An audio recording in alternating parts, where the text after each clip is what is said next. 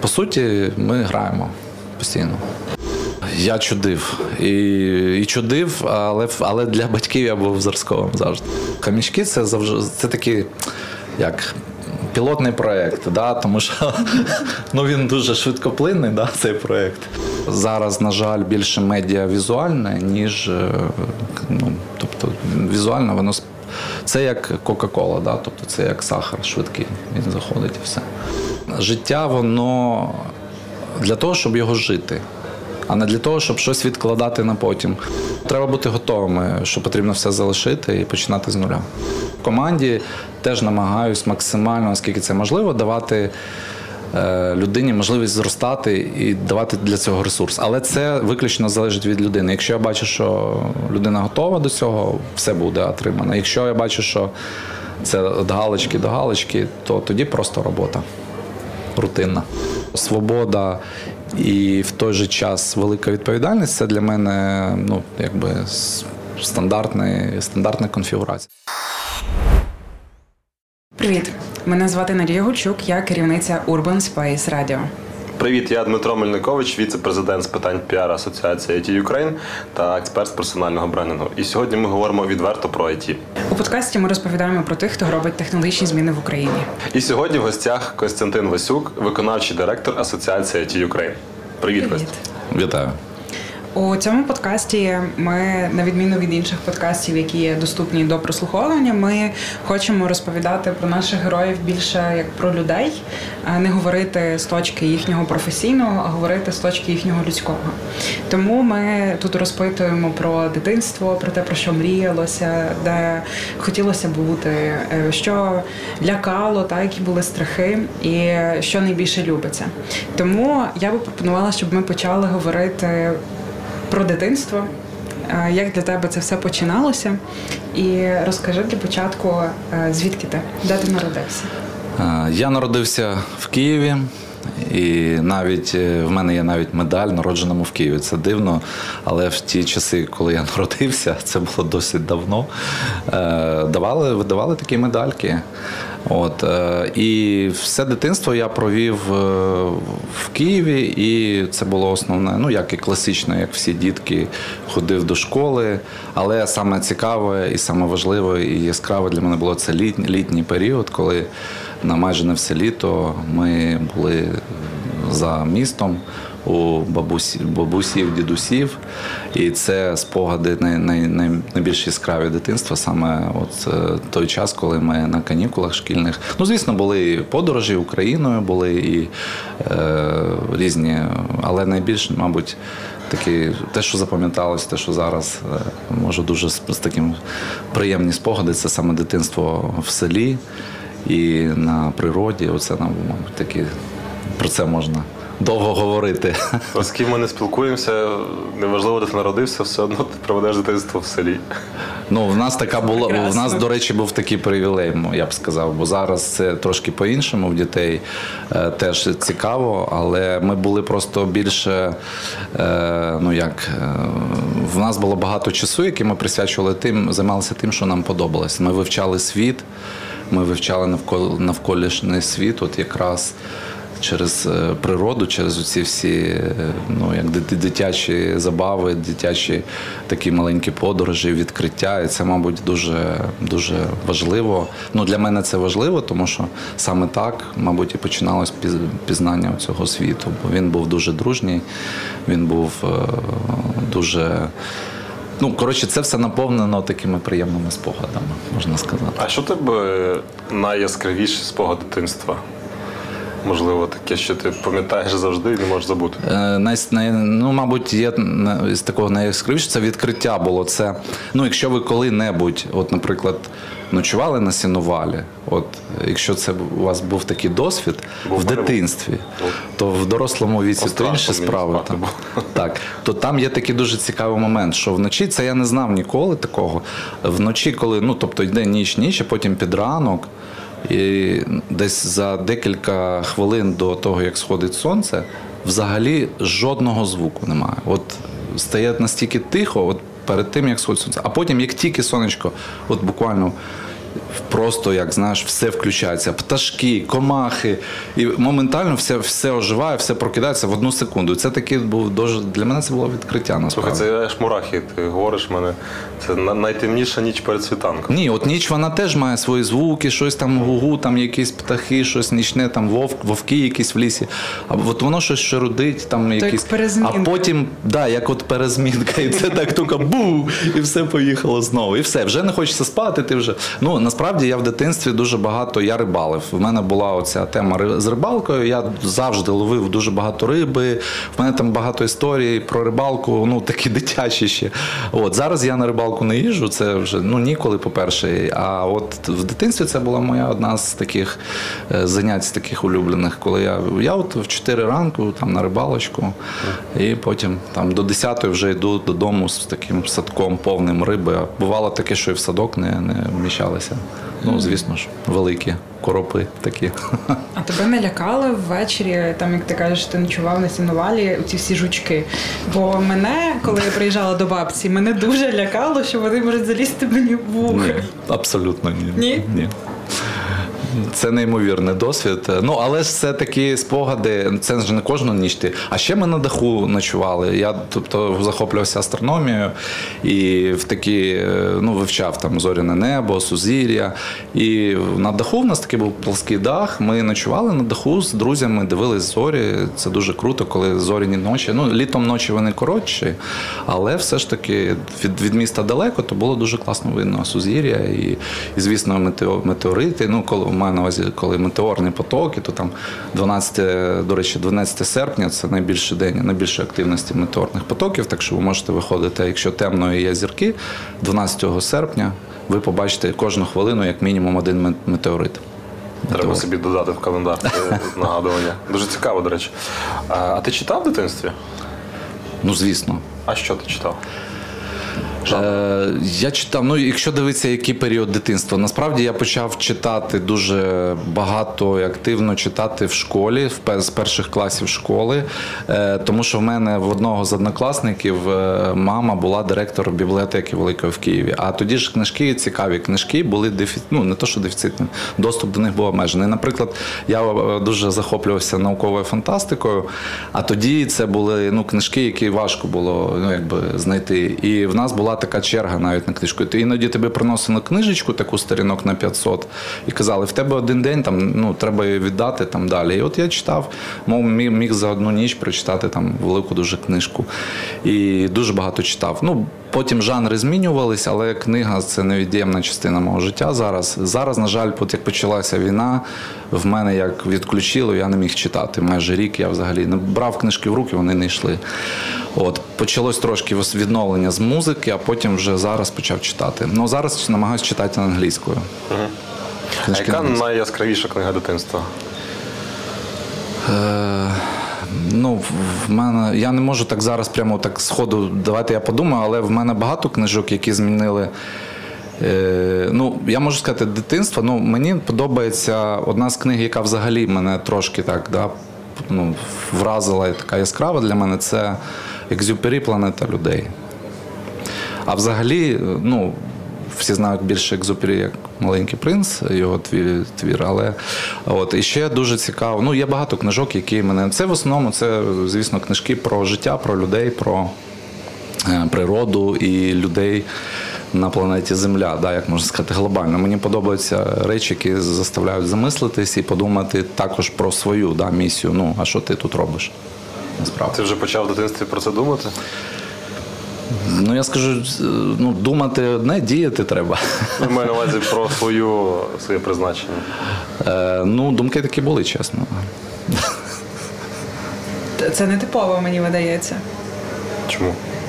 А ти замислювався в дитинстві, ти тут що би що? Може, замислився, просто не пам'ятаєш.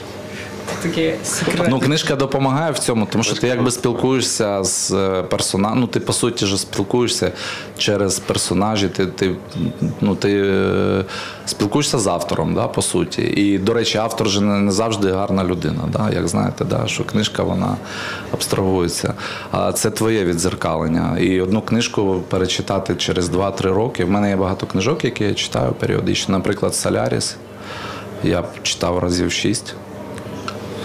І, ну, ну, з книжками ти дуже так швид... ну, значно швидше дорослішаєш, бо тобі відкриваються зовсім інші перспективи і грані того, про що ти можеш. Концентрований досвід. Так. Тобто не твій, але ти його можеш прожити частково, можеш пере... пропустити через себе і знайти те, що тебе, ну, тригерить, десь резонує з тобою. Е, тому це, да, це важливо. Тому я і за те, що зараз, на жаль, більше медіа візуальне, ніж, ну, тобто візуально воно спрацює. Це як Кока-Кола, да? Тобто це як сахар швидкий, він заходить і все. Ну, разом з тим все рівно залишається багато можливостей і для дітей. Мені дуже подобається видавництво Бабагаламага. Вони такі гарні книжки роблять, так. Дуже красиві. А скажи, які, можливо, ілюстрації тобі дуже подобались? Які були твої улюблені кольори? Можливо, вони зараз залишаються з тобою? В основному, якщо я, ну так, якщо книга, то для мене книга – це просто текст. Ілюстрації mm-hmm. не є важливим. Тому що вся ілюстрація в тебе в голові. Тобто твій, ну, насправді це кінозал, да, він в тебе в голові. Mm-hmm. Все, ти дивишся цю книгу, читаєш і дивишся. Ще цікавий ж момент, ви знаєте, почитати книгу, потім подивитись фільм, але або навпаки. навпаки. І це залежить від того, який, який, якби, наскільки, ну, фільм створений, ну, як професійно, якісно, відповідно. Зал. То іноді буває так і так. Я ще ні разу. Ну, хіба що хрещений батько... Пізо, ну не Пізо, та, ну, автор Пізо, але не дивився трилогію? Ні, ну звісно. Ну, мені здається, що фільм дуже, дуже непогано навіть зняли порівняно з книжкою. А все решта, як на мене, це така якась нецікава історія, коли вже екранізують. Там... Ні, є дуже вдалі, вдалі екранізації, екранізації, їх просто небагато. Але є фільми, які, коли ти читаєш книжку, хотілося б, щоб зняли по, по, неї, а, по ній фільм. Але коли фільм виходить, от, наприклад, я такий фільм нещодавно, я просто приведу приклад. Це знову фанта... Я зараз фантастику не читаю майже, але просто ця класна ідея і екранізація, і гра Ендера, да, гра Ендера.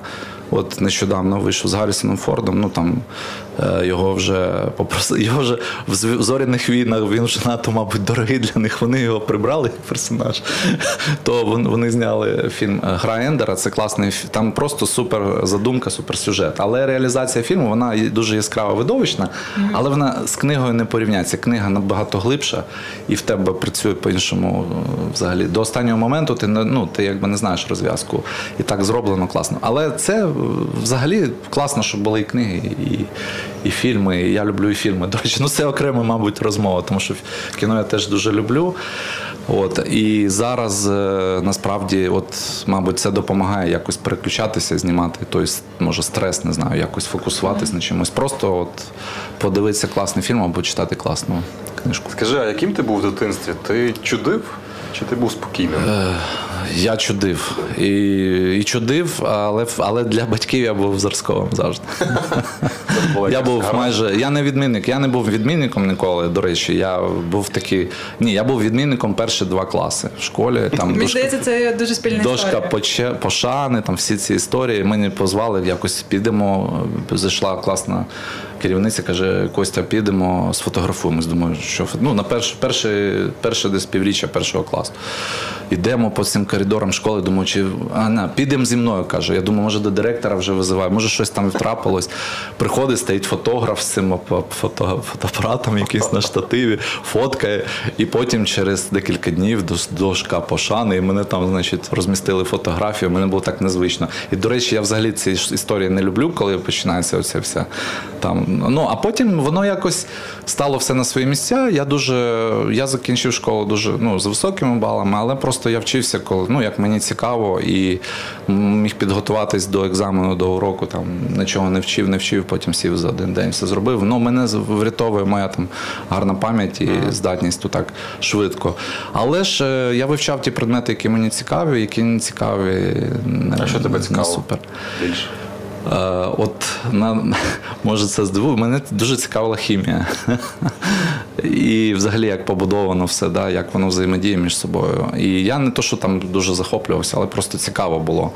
От. Ну, цікава була історія, цікава була навіть теорія ймовірності, пізніше. Математику я так проходив, вчив, але не було, не був захоплення. А потім я просто зрозумів, коли почав трошки займатися музикою, що математика і музика – це... це просто одне, ну, одне те саме. І це було теж відкриття, тому що коли... Ну, я не займався професійно, я просто трошки там для себе хотів зрозуміти, як. А чому? Я перший раз таке порівняння чую.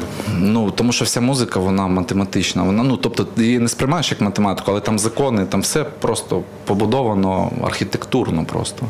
Тобто, це вражає. І, ну, я говорю зараз тут, наприклад, про...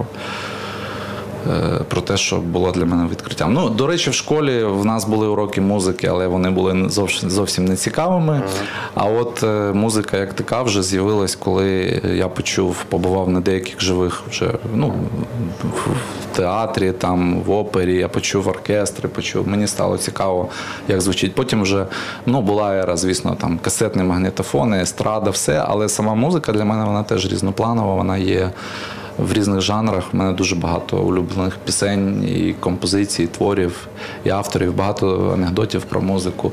Ну, я взагалі, там, де, що мені цікавить, я знаю дуже багато анекдотів. Ну, зараз не буду розповідати анекдоти про музику. Я думаю, що це буде непогано, якщо ти ставиш. Але, але я хотів сказати, що отак. От, тобто сприйняття в школі було дійсно вибіркове, да? Що подобалось, що не подобалось.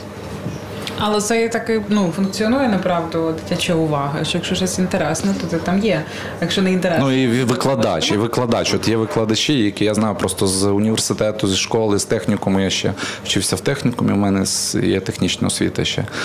То все, дев'яносто відсотків викладачі. І дійсно викладачі, які могли твою увагу просто... ну, заволодіти увагою, здати цікаво. І вони повпливали на життя, я думаю, багатьох людей саме так, такі викладачі. Бо ті викладачі, яких ти не пам'ятаєш, вони в твоєму житті, значить, їх і немає. Да? Вони не, що не повпливали. Ти казав, що для своїх батьків ти був дуже чемним сином. Так. А можеш розказати якусь історію, яка би зобразила те, який ти був? Направду. Там, можливо, це якась така факап-історія, можливо, це були якісь виклики такі, де ти їх переборював, можливо, там, ну, не знаю, якісь а-ля пранки робилися. Ну.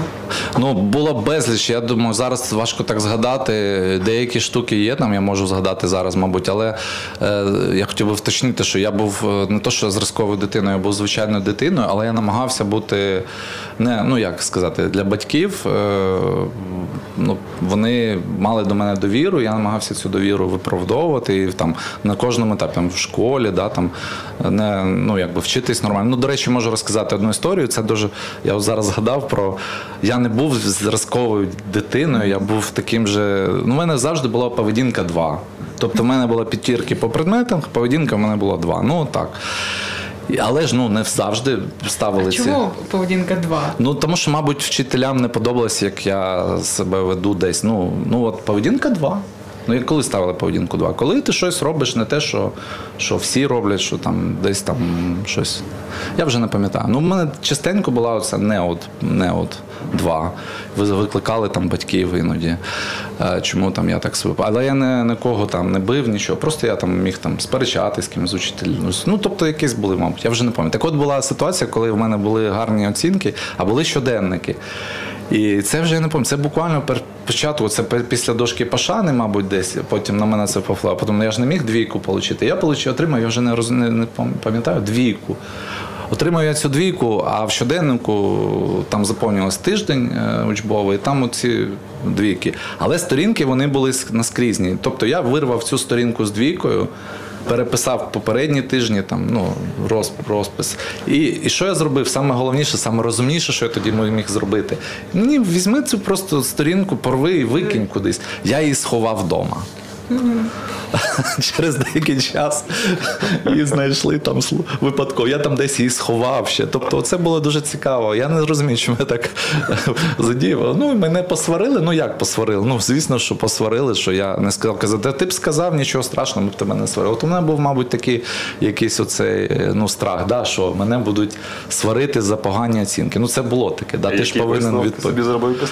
Треба ховати ліпше. Або, да, або, або якщо ти вже, да, таке робиш, то вже не треба це зберігати, да, або просто краще просто сказати, да, і все, і тоді, бо я ж то сховав, воно ж в мене теж сиділо десь, що я щось зробив не те там десь, і я там мучився, мабуть, десь по-дитячому.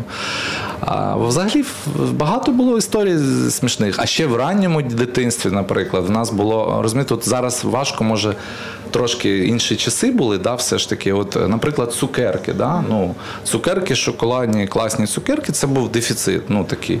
І тому їх там давали, коли гості приходили на стіл, там, да, ці цукерки, там, вони дійсно, не кожен день ми їли там цукерки, як зараз. Ну, це нормально.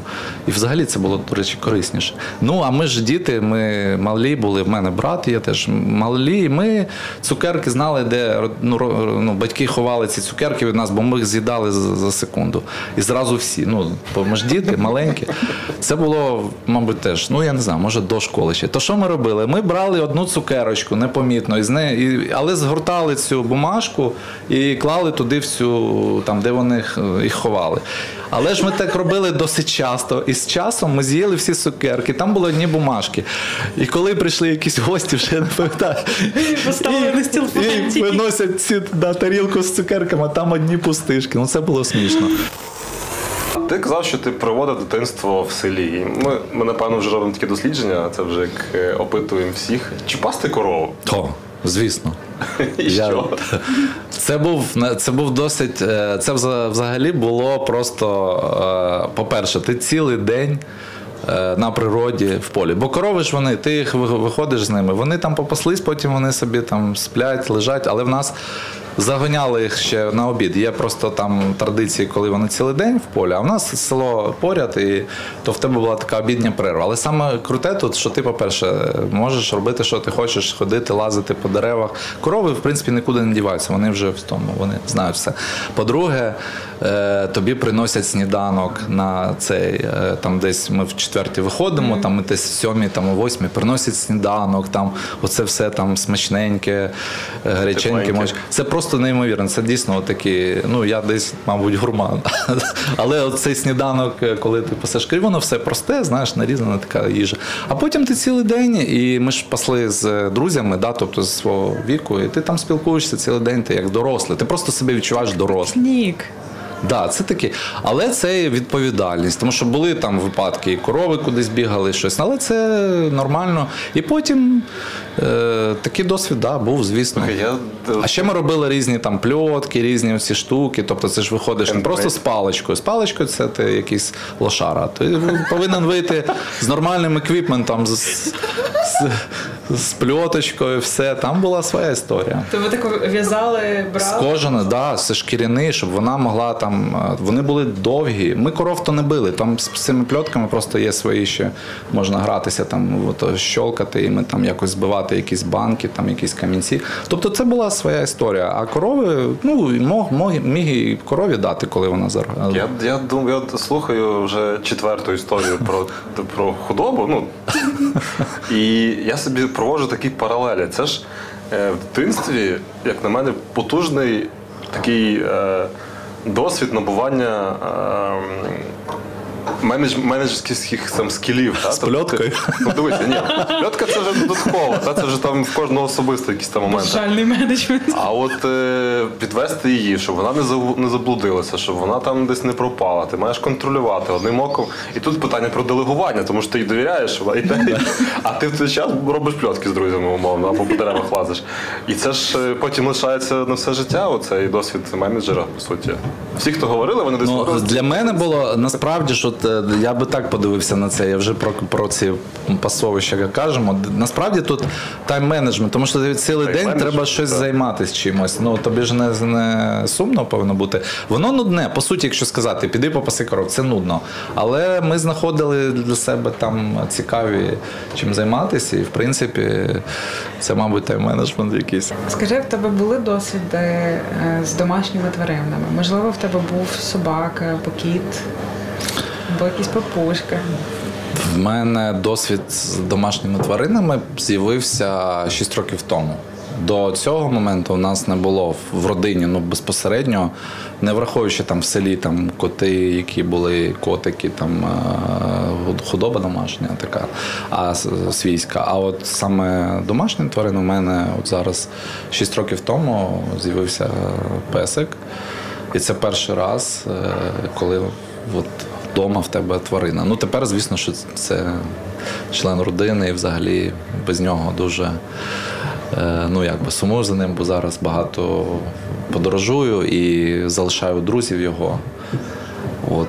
Тому, да, є досвід, і він позитивний, дуже позитивний. Я взагалі не уявляв, як можна було без е, такого друга жити, домашня тварина, це класно. І тому в нас, ну, в нас були, у, у сина були хомячки, звісно, бо це класний такий, як би сказав, хомячки, це завжди, це такі, як... пілотний проєкт, да, тому що ну, він дуже швидкоплинний, да, цей проєкт, на жаль, ну, вони недовго живуть. Але в нас хомячок один майже, майже три роки прожив один хомячок. Але він просто дозволяє протести, як дитина взагалі готова вона там, за кимось там, дивитись, кормити, поїти, бо насправді не, не всі готові. Багато ж як, беруть собаку чи кота, а потім батьки цим займаються, діти не займаються. Але для батьків це теж дуже класно. От коли в тебе з'явилася собака, то це твоя собака? Чи це собака в сім'ї? Ну, ні, ну, звісно, ну, це ж для, ну, це окрема тема, тут можна годинами говорити про... Ну, для собаки ми, ми є, ну, якби стая, да? Ну. І тому він... Тобто, треба построїти ієрархію. Всі члени сім'ї, якщо взяти воїнські звання, да, ну, mm. можна сказати, собака – це рядовий, а всі інші старші по званню. Там, де навпаки, ну, там проблеми. І ми бачимо це багато. Є, коли собака старший, старший по званню, ніж члени сім'ї. А якщо ти правильно зарангуєш це все, то все, це кайф для всіх. А як звати собаку? Пірат. Пірат? Так. Да. Рядовий пірат. Нічого так? Ну, це образно рядовий. Він повинен просто знати, що він, от, як, яку він в ієрархії займає. Він, кожен пес хоче стати на верхушку ієрархії, mm-hmm. і тому він буде, і він все життя до цього, ну, якби тяжіє, насправді, прагне. Але ти повинен постійно йому нагадувати. Але потім вже контакт, коли з твариною є, тобто вже порозуміння, то так воно набагато зараз. Зараз достатньо подивитись, вже все зрозуміло. Де ти вчився після школи? Після школи я закінчив технікум електронних приладів в Києві, отримав технічну, середньотехнічну освіту. Взагалі мені цікаво було технічні аспекти, да, техніка мене цікавила, але я не пішов в цю тему далі. Я пішов, в, поступив після технікуму, після того, як закінчив технікум, поступив в університет, і я маю магістерський диплом магістра з економіки, і я, в принципі, в економічну сферу пішов. А я, але я працював вже з третього курсу університету і в різних проєктах, але вони були пов'язані більше з класичними секторами, там агросектор, будівництво. От, і таким чином набував досвід е, в цих напрямках. А потім вже так склалося, що ну, я почав ще в технікумі вивчати англійську мову і вже так думав про те, як би е, щось міжнародне, да, десь, десь. Тому англійська мова була в пріоритеті. І потім так вийшло, що почав працювати вже в компаніях, які були пов'язані з міжнародною діяльністю. І таким чином моя освіта була просто різнопланова. І саме головне, що в цей період якраз я отримав, мабуть, такий, ну, не знаю, такий нетворк склався в ті, в ті роки якраз. Зараз, по суті, всі мої однокласники і одногрупники, і люди, які вчились зі мною на, в університеті, на потокі, там, да, ось цей період. Зараз ці люди всі у владі, в бізнесах, очолюють крупні бізнеси. Тому в тебе такий нетворкінг органічний. Ми, ми такого одного віку і в одній такій якби тусовці. Це дуже зараз ну, допомагає бути ефективним і в тому, що я роблю сьогодні. Ну, тобто твій мій нетворк. А скажи, твій Твоя освіта після школи, технікум, університет, це був твій особистий вибір, свідомий, чи, можливо, батьки якось вплинули на, на початок? Е, ну, в технікум це був рекомендація. Знову таки, мені ніколи не казали тільки сюди, але просто була рекомендація, тому що, до речі, я вважаю, що це дуже правильний був крок, тому що після школи, я після восьмого класу закінчив школу в вісім класів, пішов в технікум. Це набагато вищий, вищий такий вже щабель, да, наступний, і це дало теж можливість трошки більше зрозуміти, як працює. Да, більш серйозний, да, цей рівень, тому що в школі можна було ще два роки вчитись, потім університет, звісно, але цей етап технікуму, він мені дуже дав додатковий життєвий досвід, як дуже, дуже теж згадую ну, приємні спогади. І це були такі рекомендації батьків. А університет це була, в принципі, можливість. Тоді теж поступити було не так просто. Була, був конкурс високий і була ситуація. І це був економічний, це був тоді Інститут народного господарства, факультет економіки, тобто новий факультет міжнародної економіки, там був високий конкурс. Ну, мені вдалося поступити, я вчився, як я кажу, добре. І тому це був мій такий вже, моє розуміння, що треба рухатись в міжнародний напрямок, отак от. А цей факультет тільки створений був, рік як створений. І тому я подався на нього. Як сталося так, що ти опинився в ай ті? Бо твоя освіта, вона насправді, ну, можливо, десь і перетинається, але виглядає такою іншою. Ну, по-перше, це класична історія, тому що якщо ми подивимось на структуру взагалі, е- от, е- я би так сказав, якщо ви подивитись на ким працює людина, яка в неї освіта, то дуже багато, дуже багато велика вірогідність, що це не буде співпадати. Ну, от, наприклад, якщо ви подивитесь на загальну статистику. Чому? Тому що людина, от зараз ми прийшли до теорії lifetime learning, да, якщо ти хочеш розвиватись, ти можеш змінювати професії. Це класно. Просто раніше як було? Вивчився на інженера і інженером все життя. Тобто японський підхід, да, тобто lifetime. Ти працюєш в одній компанії. Зараз, мабуть, в, той, в ті часи, тому треба ще згадати, що це була перебудова економіки, дев'яності, потім двохтисячні. І кожен шукав себе. І тому я теж шукав себе десь в тому, ну, де тобі цікаво, де ти можеш застосувати свої знання. І саме головне, де в тебе мотивація, в який бік розвиватись. І тому ай ті насправді таке ж багатопланове і різноманітне. І тому я прийшов в ай ті, по суті, з телеком сектору. Бо я працював майже шість років в компанії тоді Life, Астеліт, Life. І я прийшов в телеком. До телекому я працював, в мене був досвід, бізнес-досвід, і було декілька компаній. Ми були пов'язані, ну, цей бізнес був пов'язаний спочатку з будівництвом, а потім поставкою телекомунікаційної техніки. І потім я попав, ну, вже прийшов в Астеліт, і там працював в корпоративному сегменті. Після цього, ну, ти вже дотичний більше до технологій, до ай ті, і так воно, мабуть, і пішло. Далі. З твоєї розповіді виглядає, що ти, ну, сам по собі дуже мотивований і сам себе ведеш. Але разом з тим, чи був в тебе досвід наставника, ментора, хто тобі допомагав і наставляв тебе на шляху? Ну, у вас, ну, то, що я мотивований, сам себе веду, це можна ще посперечатись. Насправді, бувають моменти, коли ти зовсім не вмотивований і навіть не знаєш, куди йти. Але ж знаходиш якісь сили і зовнішні, і внутрішні для цього, тому що це дійсно йти вперед важливо. З приводу таких наставників, я би сказав так, що в житті в тебе з'являються люди в відповідний момент, які дійсно тобі, на яких ти можеш спиратися. Я пам'ятаю зараз в одній з в одному, ну, в, не, був період в моєму житті, коли я працював, все було нормально, це було досить давно, і один з Ну, він професійний коуч, він консультує по розвитку персональному. Просто в мене була така випадкова зустріч з цією людиною. Він мені сказав: Костянтин, я взагалі не знаю, що ти тут робиш.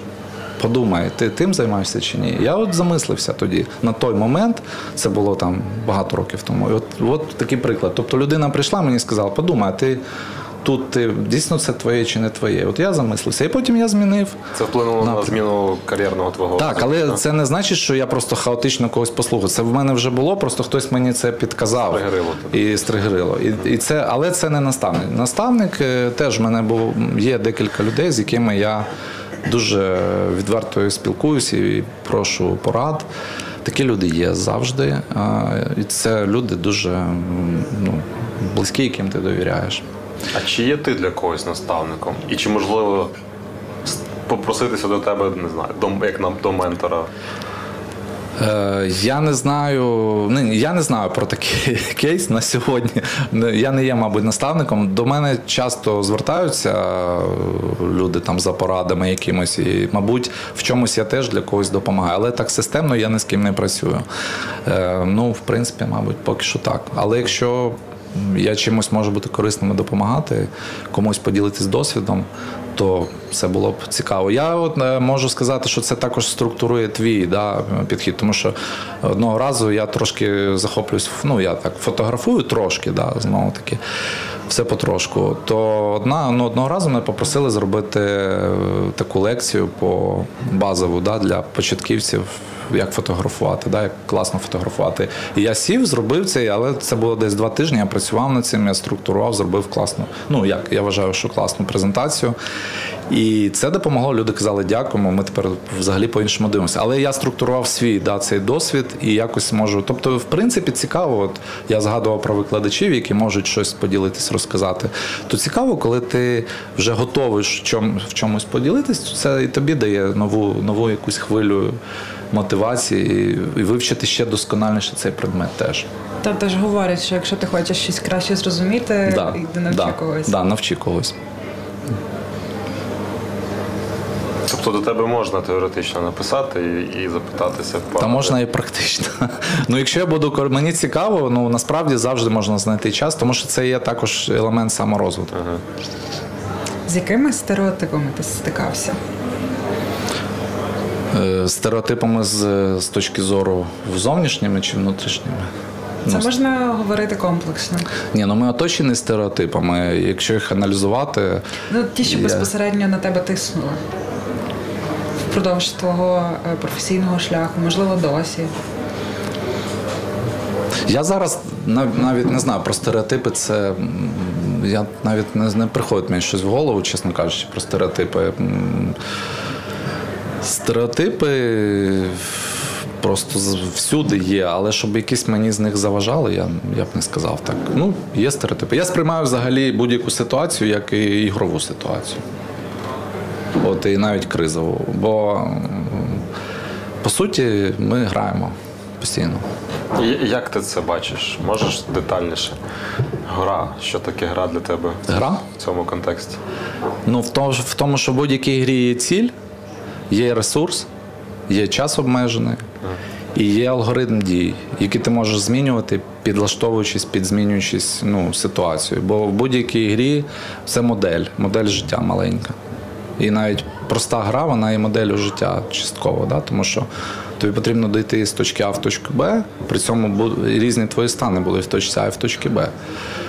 Коли людина заходить на п'єдестал, ну, на перше місце, на друге, на третє, у всіх у трьох різні відчуття. Хоча вони вже на п'єдесталі, розумієш? Це ці нюанси. Так що... Ну, от якраз я хотів запитатися, що в грі не завжди виграють.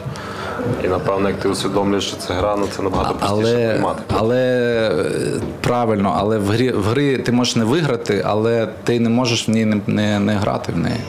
Якщо ти в неї не граєш, то в тебе взагалі немає шансів виграти. Точно. А які ігри ти грав? О, я грав, по-перше, як айтішник, до речі, зараз, що можу сказати. Я був в Києві, коли з'явилися, я не пам'ятаю, який це був рік, дев'яносто перший, не буду брехати, бо давно вже було, з'явилися взагалі перші ай бі ем пі сі ікс ті з кольоровими дисплеями. Це була партія з Японії. І в мене був доступ на вихідних до цих комп'ютерів погратись, звісно ж, погратись. Ми грали там, от заходили в дев'ятій ранку, виходили о шостій-сьомій вечора, поки нас не виганяли. Як робочий день. Так, да, і це було от, такий досвід. Насправді, а потім взагалі я один, якийсь період був в мене, коли я грав в комп'ютерні ігри, і, але не, не дуже прям бувало таке, що і вночі грався.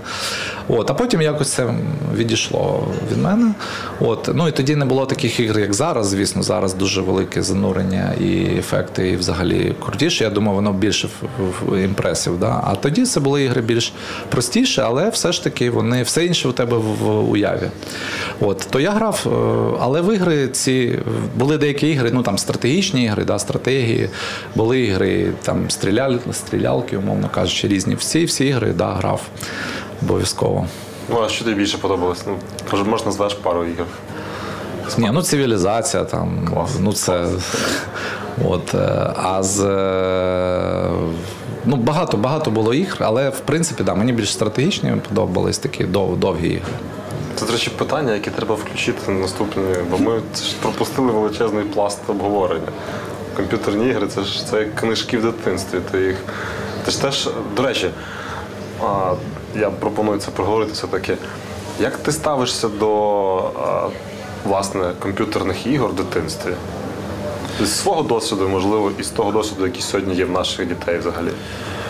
Е, ну, я ставлюсь позитивно, насправді. Е, справа в тому, що зараз є, от, до речі, стереотип, да, що комп'ютерні ігри, діти, які граються в ігри, це погано. Це стереотип. А чому стереотип? Тому що, насправді, треба подивитись трошки глибше, глибше. Чи є там деструктив, чи є там залежність. Насправді, якщо дитина повністю йде в цей світ ігровий, це проблема не в дитині, а в тому, що в родині відбувається, які відносини в родині або в школі, і що заміщає дитина. Да, які, ну, це вже психологічні аспекти. Це потрібно працювати і дивитися. Але ж, як, як правило, починається з цього. Батькам просто вигідно дати планшетик дитині, яка ще не розмовляє, щоб вона не, не плакала, не відволікала увагу. Потім йде далі, далі, далі. І в ітогі ми маємо потім дитину, яка, в принципі, занурена в свій світ. І, і повністю дистанціонна. Але потім, звісно ж, хто ж винуватий, звісно ж, ігри комп'ютерні. От і все. Але якщо сказати взагалі, то це дуже, дуже потужний інструмент для розвитку багатьох, дуже багатьох скілів. І в тому числі соціалізації, тому що зараз сучасні ігри, вони мають на увазі комунікацію з учасниками команди, комунікацію, обговорення якихось стратегій в чатах, вони там спілкуються. Ну, я це знаю, у мене ж син підліток, я знаю, як вони з цим. Але просто індикатор. Дивіться, скільки часу дитина проводить. Якщо вона більш-менш у вас роздратовує, це нормально. Але коли вона вас вже не дратує, коли вона грається, це вже поганий сигнал. То коли ви вже перестаєте звертати, де, де дитина грається, ага, це вже погано. Тому що в дитини повинно бути дійсно різноманітні активності. Але самі по собі ігри – це потужний, класний інструмент для розвитку. А ти сказав, що ти вже з третього курсу працював. Які в тебе, можливо, є спогади про перші досягнення, коли ти вийшов вже в доросле життя, вийшов за шкільної парти, університетської парти? Ну, це цікаве питання. Взагалі, як питання цікаве, тому що як вимірювати результати, як вимірювати досягнення, як відчувати, що ти рухаєшся і чогось досягаєш. Насправді це складно. В тебе просто повинно бути це відчуття. Тобто в мене не так, як да, пробіг дистанцію, потім оцінив. В мене постійно, я постійно звіряюся з тим, куди я йду. І я би сказав, якісь от чекпоінти, да, вони є. Але особливо результат, мабуть, це коли ти можеш зробити те, що ти раніше не міг зробити. Ну, наприклад, подорожувати туди, куди ти раніше хотів поїхати, не міг. Да? От, там, не було там, фінансової там, якоїсь. Або в тебе не було часу. Або зробити щось для когось таке, що було, ну, хотів давно зробити, там, подарунок якийсь, да? Або якісь речі. І оце, мабуть, для мене такі невеликі такі результати. Якщо говорити взагалі про великий результат, то я думаю, що він попереду. Впевнений. У нас в кожного попереду результат. Тому що гра. Тому що ми повинні отримувати, ну і не повинні, ми просто отримуємо е, якби позитив і сенс в тому, що ми рухаємось. Ну, тобто життя і є той результат, воно, воно вже в нас є. Просто воно зараз постійно підкидує нові задачки. Десь чув таке порівняння, що життя – це як набір квестів, які ми постійно проходимо. Ну, я би сказав так, то можна філософськи до цього і посперечатись про те, що життя – гра, не гра. Ні, я не кажу, що життя – гра. Життя – дуже серйозна штука. Просто життя, воно для того, щоб його жити. А не для того, щоб щось відкладати на потім, щоб думати, чи правильно я щось роблю, щоб, щоб звірятися з якимись стереотипними штуками, які на тебе можуть тиснути. А ми багато чого такого і робимо, і втрачаємо цей час життя. Саме головне, я нещодавно просто побачив дуже класну графіку, де тижні просто життя людини до дев'яносто років, і квадратики – це тижні. І там вже заповнено, ну в мене вже заповнено більше частиною. Тобто тебе так заставляє задуматися, що там треба якось візуалізувати. Да, яким, тому це просто дорога. Яким був твій найцінніший урок, після якого, ну, можливо, цей урок або ця якась ситуація, вона просто перевернула все, в що ти вірив, як, які в тебе були підходи, переконання? Ну, у мене так. Таких ситуацій, що прямо перевернуло все, що я вірив, поки що, слава Богу, не було. Я не сподіваюся, може і не буде. Але були просто ситуації, які доводили для мене основний такий, що немає нічого неможливого. От, е- от це, мабуть, більше. Можем... Ну, взагалі нічого немає неможливого. От просто no limits. А що зробити, щоб стало можливим? а все тільки від тебе залежить далі. Ну, тобто, ну, перше, це зрозуміти, по-друге, прикласти зусилля, бо переход на рівень, атомарний рівень, він завжди складний. Ну, на новий рівень. Це зусилля. Вони можуть тривати довго. Але коли вже переходить на цей рівень, там знову, потім знову. Треба. Знаєш, я от, слухаючи твою, те, що ти розповідаєш, і знаючи тебе, твою історію, наочно бачу, як ти, як ти ріс, та, от, розумію, як ти зростав крок за кроком, сходинка за сходинкою, ці етапи проходив. Чи а, не було в тебе там, бажання залишити все, набридло воно, кинути? І якщо було, то що ти робив, щоб його позбутися? Е, ну, у мене, по-перше, був такий етап, коли я повністю ну, залишив те, що я роблю, на деякий час хотів переорієнтуватись в інший напрямок. Е, але насправді я потім зрозумів, що мабуть, треба, ну як, треба підсилювати свої сильні сторони, ніж приділяти увагу слабим. І те ж саме стосується в тому, в твоїй діяльності. Але насправді ситуації можуть бути різними і ніколи, ну треба готовому бути до того, що може щось змінитись. Ну, наприклад, війна, як змінила життя людей, всіх людей, всіх, без винятку українців, і не тільки українців. І от приклад, і як хто вийшов з цієї ситуації, як хто виходить з неї. Тому треба бути готовими, що потрібно все залишити і починати з нуля. Просто де... готовими. Але це не обов'язково повинно статися. Де ти береш силу і енергію, щоб не зупинятися? Mm, ну, по-перше, мабуть, я намагаюся іноді бути просто десь на природі, десь ну, переключитись від, змінити картинку. Послухати музику, послухати музику, знову-таки почитати якусь книжку, подивитися. Тобто якась емоційна складова, що яка тебе надихає. Ну, звісно, надихають люди, які поряд з тобою. Класно. Розкажи про свої хобі. Чим ти зараз захоплюєшся і переключаєш увагу від бізнесових задач? Ну, якщо говорити про хобі, знову-таки, хобі – це те, що тобі ну, приносить задоволення і в той же час не заважає основній діяльності, я б так сказав. Бо якщо хобі буде вже більше часу займати, ніж основна робота, тоді ти можеш і подумати про основну роботу вже. Да? В мене, мабуть, із тих хобі, які в мене залишаються, це все ж таки пофотографувати. Але, як я казав, щось з початку війни в мене не дуже. В мене вся техніка от зараз є зі мною. Да, я там переїхав, зараз живу не в Києві. Взяв з собою всю техніку, але не фотографував. Ну, по-перше, спочатку, коли почалась війна, ходити з камерою, з телеоб'єктивами було просто дивно. Небезпечно. Небезпечно і некоректно. А зараз от я чекаю весну, може весна буде от прокидатись природа, то буду якось починати знову. Але це, мабуть, таке хобі. І саме головне, що я друкую фото, фотографії. Тобто, а в якому ти жанрі любиш фотографії? Взагалі я люблю побродити, зробити якийсь, може, репортаж. Люблю портрети познімати, але це залежить від, від людей. Ні, портрети, портрети. А так, да, можна репортаж, стріт-фото, можна сказати, і природа, звісно. Коли я подорожую, раніше це було дуже багато подорожей, я завжди з собою тягаю рюкзак, п'ятнадцять кілограм, ну це мені подобається, але я знаю, як сфоткати, як я буду. І навіть я був на, на океані позаминулого року, то я, всі були з айфонами, як класично, фоткали, казали, та все ж достатньо цього айфону, все ж пофоткаємо.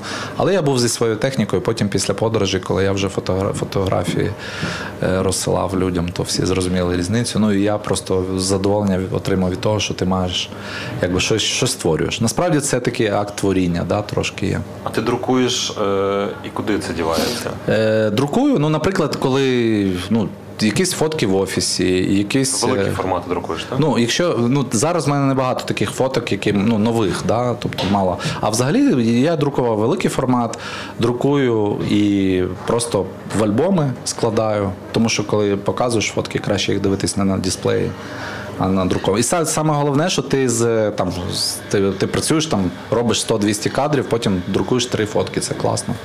Самі краще. Це, можна сказати, таке хобі. На сьогодні. Ти вчився?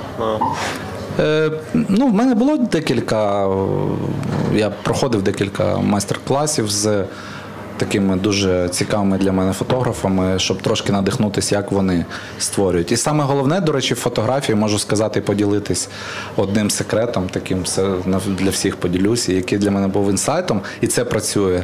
Якщо ти створюєш, створюєш, якщо тобі вдасться створити гармонію в кадрі, ракурс не має значення взагалі. Скажи мені, на якому етапі свого життя ти почав керувати командами, командою? Ну, на етапі першого от, свого бізнесу я був іграючий тренер, да? Тобто я був комерційний директор, і в мене була невелика команда, з якою ми працювали в проєктах. А потім в мене були невеликі команди, можливо, п'ять, сім, десять людей. Зараз у нас в асоціації п'ятнадцять людей, ми зростаємо, до речі, і в нас команда збільшується. Для мене це теж такі виклики, тому що менеджмент, він ускладнюється для мене. Більше часу треба приділяти, не завжди можу приділяти да, цьому саме аспекту ейч ар, але команди в цілому вже давно, да, такий досвід.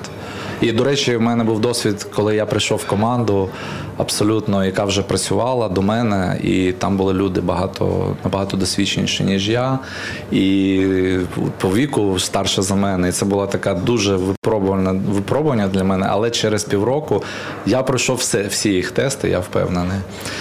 Ну, як, умовно, дав мене, ну, тому що це був колектив вже, який працював. А зараз ми дружимо, це дуже, це най, най, мої найкращі спогади про роботу в команді. Ми дуже, ну, на жаль, не всі, вже дехто пішов в життя з цієї команди моєї, але ми підтримуємо зв'язки і спілкуємось, наскільки це можливо, і це дуже круто. І мені, для мене це був дуже високий, ну, довіра і досвід такої довіри від людей, які набагато. До речі, я постійно намагаюся бути з людьми, які умніше за мене, краще знають свої сфери і працюють краще. Ну, тобто я намагаюся такими людьми себе оточувати, бути, ну не оточувати, а бути з такими людьми. І в команді теж намагаюсь максимально, наскільки це можливо, давати людині можливість зростати і давати для цього ресурс. Але це виключно залежить від людини. Якщо я бачу, що людина готова до цього, все буде отримано. Якщо я бачу, що це від галочки до галочки, то тоді просто робота рутинна. Давай поговоримо про делегування в команді і про мікроменеджмент. Чи було в тебе таке, як ти з цим справлявся? Ну, по-перше, я знаю, що таке мікроменеджмент стосовно застосування до мене. Це... Це для мене... Любими. Любими просто. Це для мене катастрофа. Тобто я цього не люблю. І навпаки, я, мабуть, настільки вже звик до, ну, такої ступені свободи, що, в принципі, це зрілий менеджмент. Але бувають випадки, коли мікроменеджмент є. Я сам намагаюся цього не робити. Звісно, є якийсь період там коучингу якогось, да, але я ніколи не лізу в деталі. Іноді хочеться. Відверто кажу, хочеться. І, мабуть, десь, може, є якісь, може, мої, хтось з моєї команди скаже, що я іноді можу це робити. Але, в принципі, для мене, я вже зрозумів, що це не конструктивно ні для кого, ні для співробітника, ні для керівника. Від цього треба позбутися. Мікроменеджмент – це зло.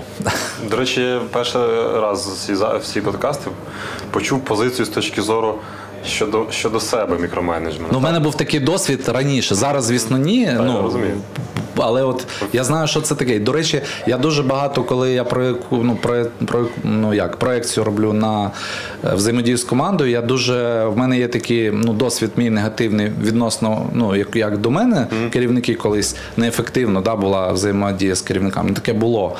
Е, то я намагаюся цього не повторювати, ці помилки зі своєю командою. Бо я знаю, як це демотивує, як це. Хоча я можу сказати, що я не, не супер, як скажімо, комфортний керівник, я можу теж іноді нормально закрутити гайки і помахати шашкою. Я, це... от, до речі, звернуся до наших слухачів, і, бо нас слухають як керівники-власники, які ніколи не були на позиції там, підлеглого, можливо, та? І для них мікроменеджмент з точки зору застосування до них невідома історія. Але вони люблять, можливо, десь застосувати до своєї команди. То попробуйте себе просто поставити на місце підлеглого і уявіть собі, як до вас застосовують мікроменеджмент. Я тільки що це зробив, мені стало прям боляче на фізичному рівні. Ну, я скажу так, що в яких кризових ситуаціях, можливо, він, я не скажу, що мікроменеджмент взагалі не виправданий. Знаєте, я колись прочитав, ну, давно ще дві книжки, і вони з діаметрально протилежним підходом. Перше, жорсткий, жорсткий менеджмент, а друга – обніми свого клієнта. Да. І от ти, коли почитаєш ту і ту, то ти зрозумієш, що обі моделі працюють. Але це граничні такі на шкалі екстремуми. Да? Там, то взагалі жестяк, і читаєш, думаєш, клас, отак і треба, да, бо воно ж не продуктивно, бо воно потрібно так. Кожному кей пі ай. А потім, а потім, ну да, а потім ти поч... ну, я просто за свого досвіду, в тебе ж є якийсь стиль там управління вже, а коли хочеться звіритись, ти там щось може почитаєш, якусь там послухаєш когось тренінгів якісь, а все рівно твій стиль, він формується і він буде твоїм унікальним. Так от, що більше взяти? Обніми клієнта. Для мене більше обійми клієнта, да, ніж жорсткий менеджмент.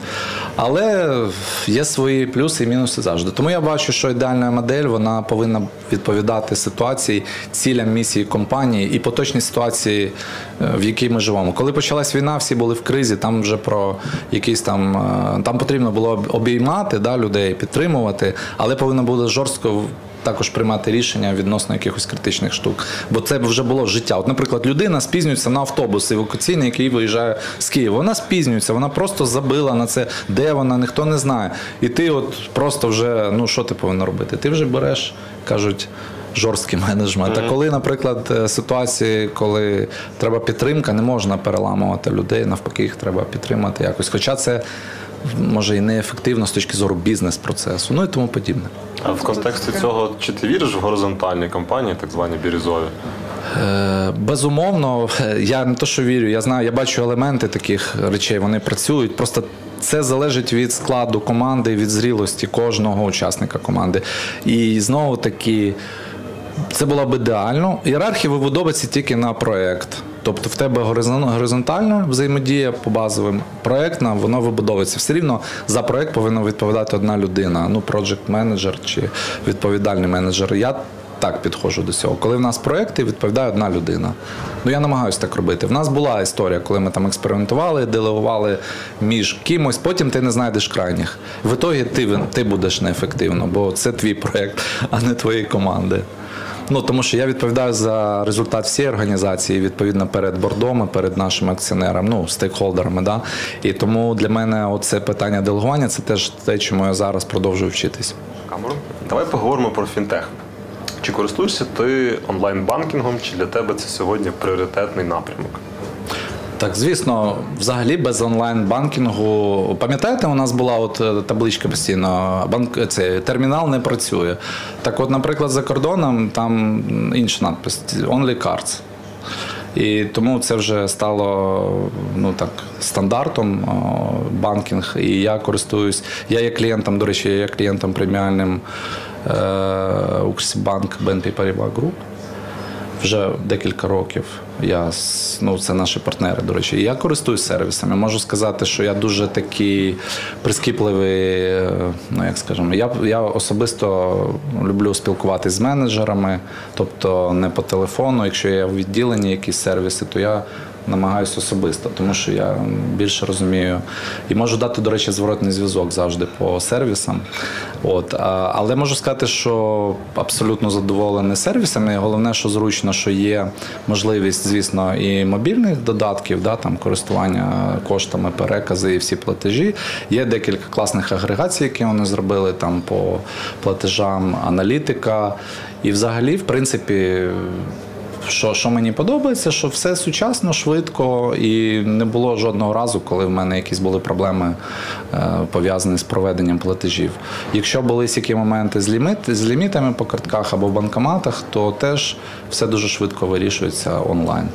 Це ти зараз говориш е, як... Е... Досвід клієнтам. Клієнта асоціації чи особисто? Ні, твій? Особисто UKRSIBBANK, бі ен пі Paribas Group. Тобто цей зелений колір, я бачу, коли зелений фірмовий колір, там, це відділення або банкомат, то я вже знаю, що це мій банк.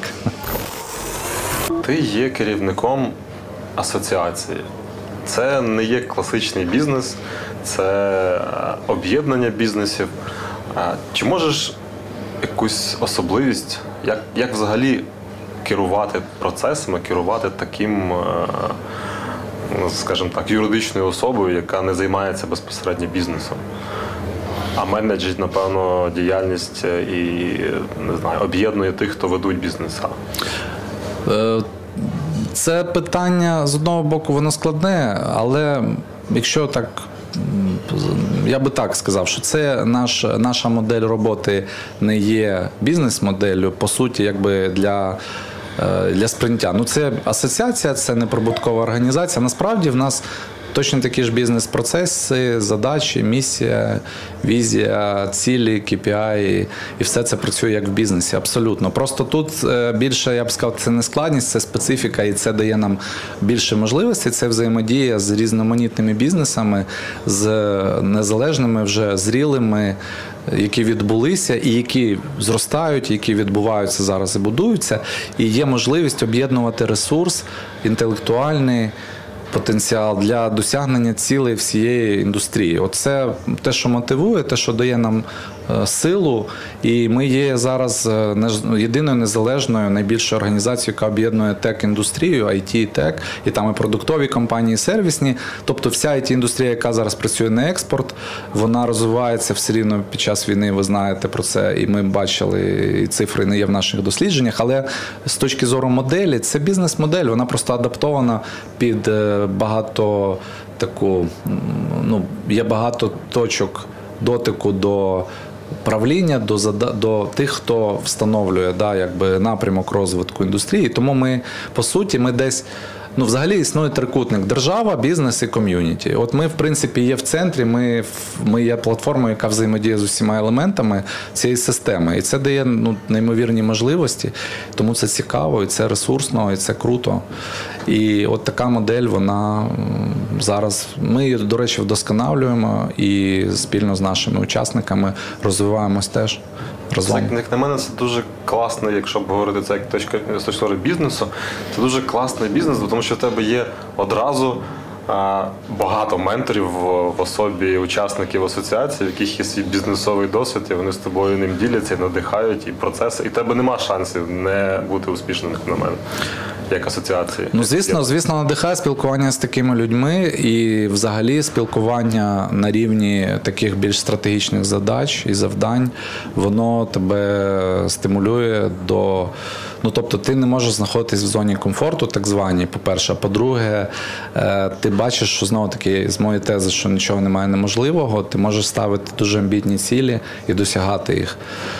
От, і це дуже важливо для мене особисто, тому що свобода і в той же час велика відповідальність – це для мене, ну, якби стандартна, стандартна конфігурація. Тобто ти маєш свободу, а ти маєш велику відповідальність. Якщо в тебе буде менше свободи, буде менше відповідальності. Когось це влаштовує, але тільки не мене. Ти вже якось говорив про нетворкінг, про те, що воно в твоєму житті відіграло значну роль. І я так думаю, що на позиції виконавчого директора асоціації ти використовуєш цей інструмент дуже сильно. Але я би хотів ще запитати стосовно твого персонального бренду. Чи ти його використовуєш? Чи в тебе були якісь позитивні кейси з його використання, можливо, негативні? Е, ну, звісно... Персональний бренд – це теж окремий напрямок, яким я, ну, я розумію його важливість. Насправді, в кожної людини вже є персональний бренд на старті, да, якийсь. І це не тільки пошукова, да, видача в Гуглі чи в джі пі ті зараз. До речі, про джі пі ті кумедно, коли люди пишуть, хто я, да, питають у джі пі ті, хто вони. Це смішно. Так от, про персональний бренд. Я спеціально не займаюся цим питанням, на жаль. Ну, зараз, хоча я розумію важливість. В той же час він точно є.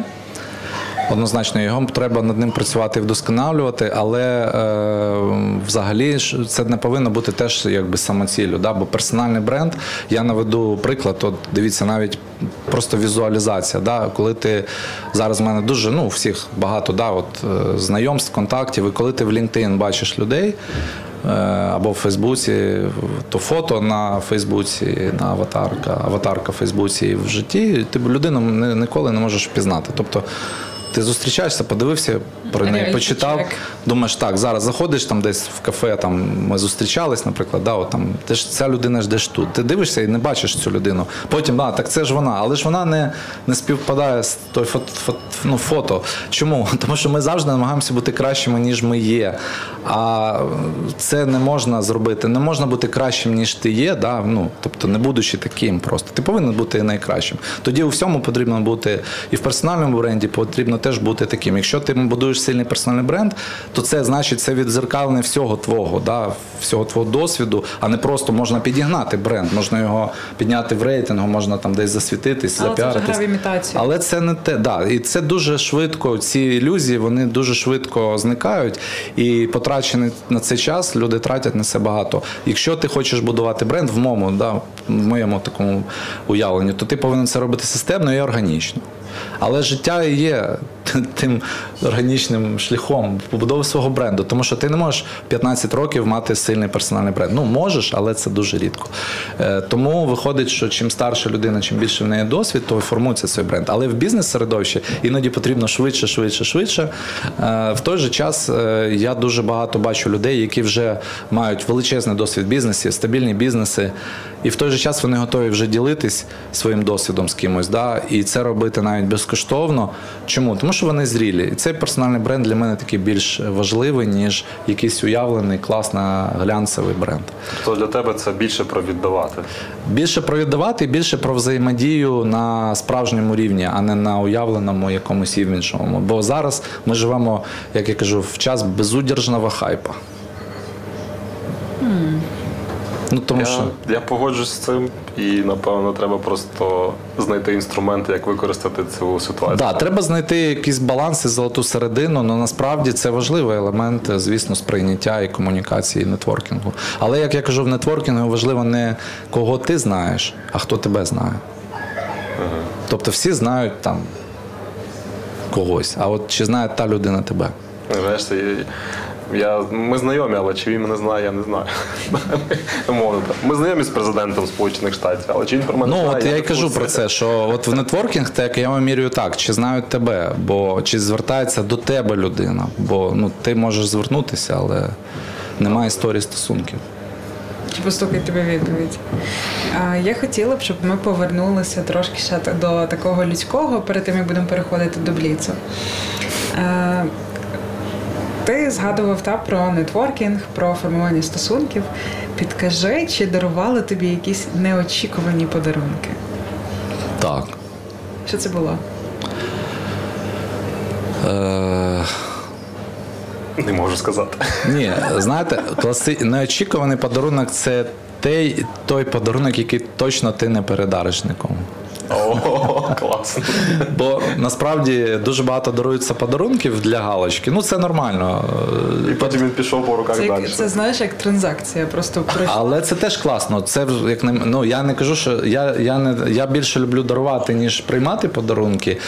Е, просто бувають подарунки, які ти не очікуєш в гарному сенсі. Та бувають подарунки, які ти не очікуєш. Можеш назвати один такий, що дуже-дуже гарний, такий аж прям вау, а інший, який, ну таке, викликав в тебе, можливо, сміх. Що воно, ну, неочікувано, бо, ну, ти не очікуєш таке побачити. Блін. Мені... Ні, я, я не хочу, я просто думаю, що я тут не хочу, ну, по-перше, нікого ображати, може хтось з слухачів, ну, хто буде мене слухати, знає про цей подарунок, і я не хотів би про неочікуваний подарунок. Я просто взагалі хочу сказати, що подарунок – це продовження, ну, якби комунікації, і це і є комунікація з людиною. Тобто, якщо ти витра... ну, я люблю, ну, є люди, яким ти дійсно дариш, ну, просто протокольні подарунки. Але ми от, наприклад, наприклад, в асоціації в нас є, я поділюсь, от як ми в асоціації до цього підходимо. Ми хочемо, ми дуже, ну, ми не то, що цінуємо, ми просто дуже любимо своїх мемберів всіх, і ми зробили проєкт День народження. Клас. Я, до речі, став учасником цього проєкту нещодавно. От, от. Отримав стільки приємних подарунків. І ми, я не буду розкривати, що ми даруємо, але ми кожного разу, ми насправді брейнштурмуємо штормимо і визначаємо подарунок на деякий сезон, на якийсь період. І при тому ми розділяємо. Ми ну, розділяємо, що було приємніше отримати жінкам, ну, тому що є чоловічі подарунки насправді. Я знову-таки тут переходжу вже на тонку кригу, я розумію. Але, давай, готуйся. але, але все ж таки е, в нас проєкт «День народження» працює, і ми, я впевнений, що нашим, по-перше, нам приємно дарувати. А по-друге, це, це дійсно наша подяка і наша повага. І, і це дуже приємно. І більше того, з одним з наших партнерів ми зробили ще спеціальний подарунок, який емоційний. Да? Тобто, і ми його теж дивимося по ситуації. Ну, зараз багато людей не в Україні, на жаль, і ми не можемо там все дарувати в Україні, навіть з доставкою іноді. Але от підхід до того, що подарунок – це наша продовження нашого, ну, якби, дякуємо вам. Дякуємо, що ви з нами, дякуємо, що ми разом. І саме головне – це по-людськи, тому що людина отримує майже персоналізований подарунок. Ми враховуємо, якби, багато факторів, щоб це зробити приємно. І оце неочікуваний приємний подарунок. До речі, це дуже цікава теза. Мені сподобалося про те, що це продовження відносин, да. стосунків з людиною. І це не просто про те, щоб дотриматися якогось там формальності, там, день народження, галочку відпоставили, а це про... Про пробудову ком'юніті, ну, справді... Ну, щиро, трошки, щиро, трошки, це трошки, щиро трошки повинно бути. Це так. щиро, і потім це емоція, яку ти дійсно... Е, я вам нагадаю приклад. Знаєте, я колись... Ну, от аеропорт Бориспіль, коли було авіасполучення до війни, і я дуже часто там зустрічав когось, да? Ну, приїжджаєш, когось зустрічаєш. Ви пам'ятаєте цю, цю, ну, як, відчуття, коли ти стоїш, навколо тебе люди, які зустрічають людей, з них просто... Оце тепло так. і радість, вона тебе просто охоплює, бо вони зустрічають тих людей, які не бачили там, не знаю скільки. І ти стоїш на цій зустрічальній оцій площадочці, да? І ти просто купаєшся в цих позитивних оцих, ну, от емоціях. І от таке ж повинно викликати наша комунікація. Ну, така як подарунок, як... Бо ми маємо, ну, знову-таки, розкіш, поки що ми маємо таку розкіш спілкуватись і дарувати. Так, і це така історія про щиро, да. щоб це було. Да. І мімія. Давай тоді переходимо до бліцу. Ти відповідаєш коротко, швидко і не задумуючись. Окей? Давай. Фраза або слово, якими ти підбадьорюєш колег? Моя команда вмотивована достатньо. Окей. А фраза або слово, якими ти свариш колег? Якщо свариш? О, це все не годиться. Е-е... Нічого не зроблено. А що в тобі є найнестерпнішим для команди? Наприклад, там клацання ручкою чи сьорбання кави? Чи... Це постійно нові ідеї, які приходиться втілювати в життя. Твоє guilty pleasure?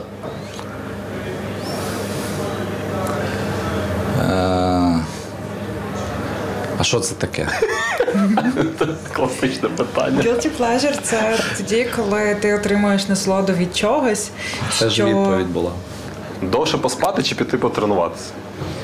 Довше поспати. Перший, mm-hmm. так сказав.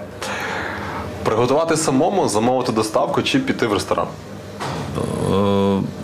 Доставка виключена, приготувати самому. Костюм, худі чи спортивний? Залежить від ситуації. Все люблю. А весь день зустрічі чи весь день листування, переписки? Е, розподіляю декілька днів на тижні, коли немає зустрічей взагалі. Бачити, говорити чи чути? Е, уважно слухати. Вечірка, сімейний вечір чи вечір наодинці? З собою? Е, залежить від пори року. І улюблений читміл. Що це таке? Оце тепер скажіть. Це вже не питання, це вже не відповідь, це да. питання. Це коли ти дотримуєшся якоїсь дієти, але в тебе наступає один день в тиждень, коли ти їсиш все підряд. А. Тому, е... тому улюблений читміл. Не дотримуюсь дієт, тому насправді... Ну, не дотримуюсь дієт, але намагаюсь якось іноді хоч харчуватися здоровою їжею. У тебе навпаки, читміл – це здорова їжа. Коли є можливість. Але насправді, так, да, я вважаю, що дієта – це повинно просто бути. Це повинен просто бути стиль харчування і все. А дієти – це тимчасова вся історія. А я нагадаю, що сьогоднішнім гостем був Костянтин Васюк, виконавчий директор Асоціації ай ті Ukraine, і ми говорили відверто про ай ті. Подкаст створено Асоціацією ай ті Ukraine спільно з Urban Space Radio. Генеральний партнер проєкту «Відверто про ай ті» – UKRSIBBANK, бі ен пі Paribas Group. З вами були Нарія Гульчук та Дмитро Мельникович. Почуємося.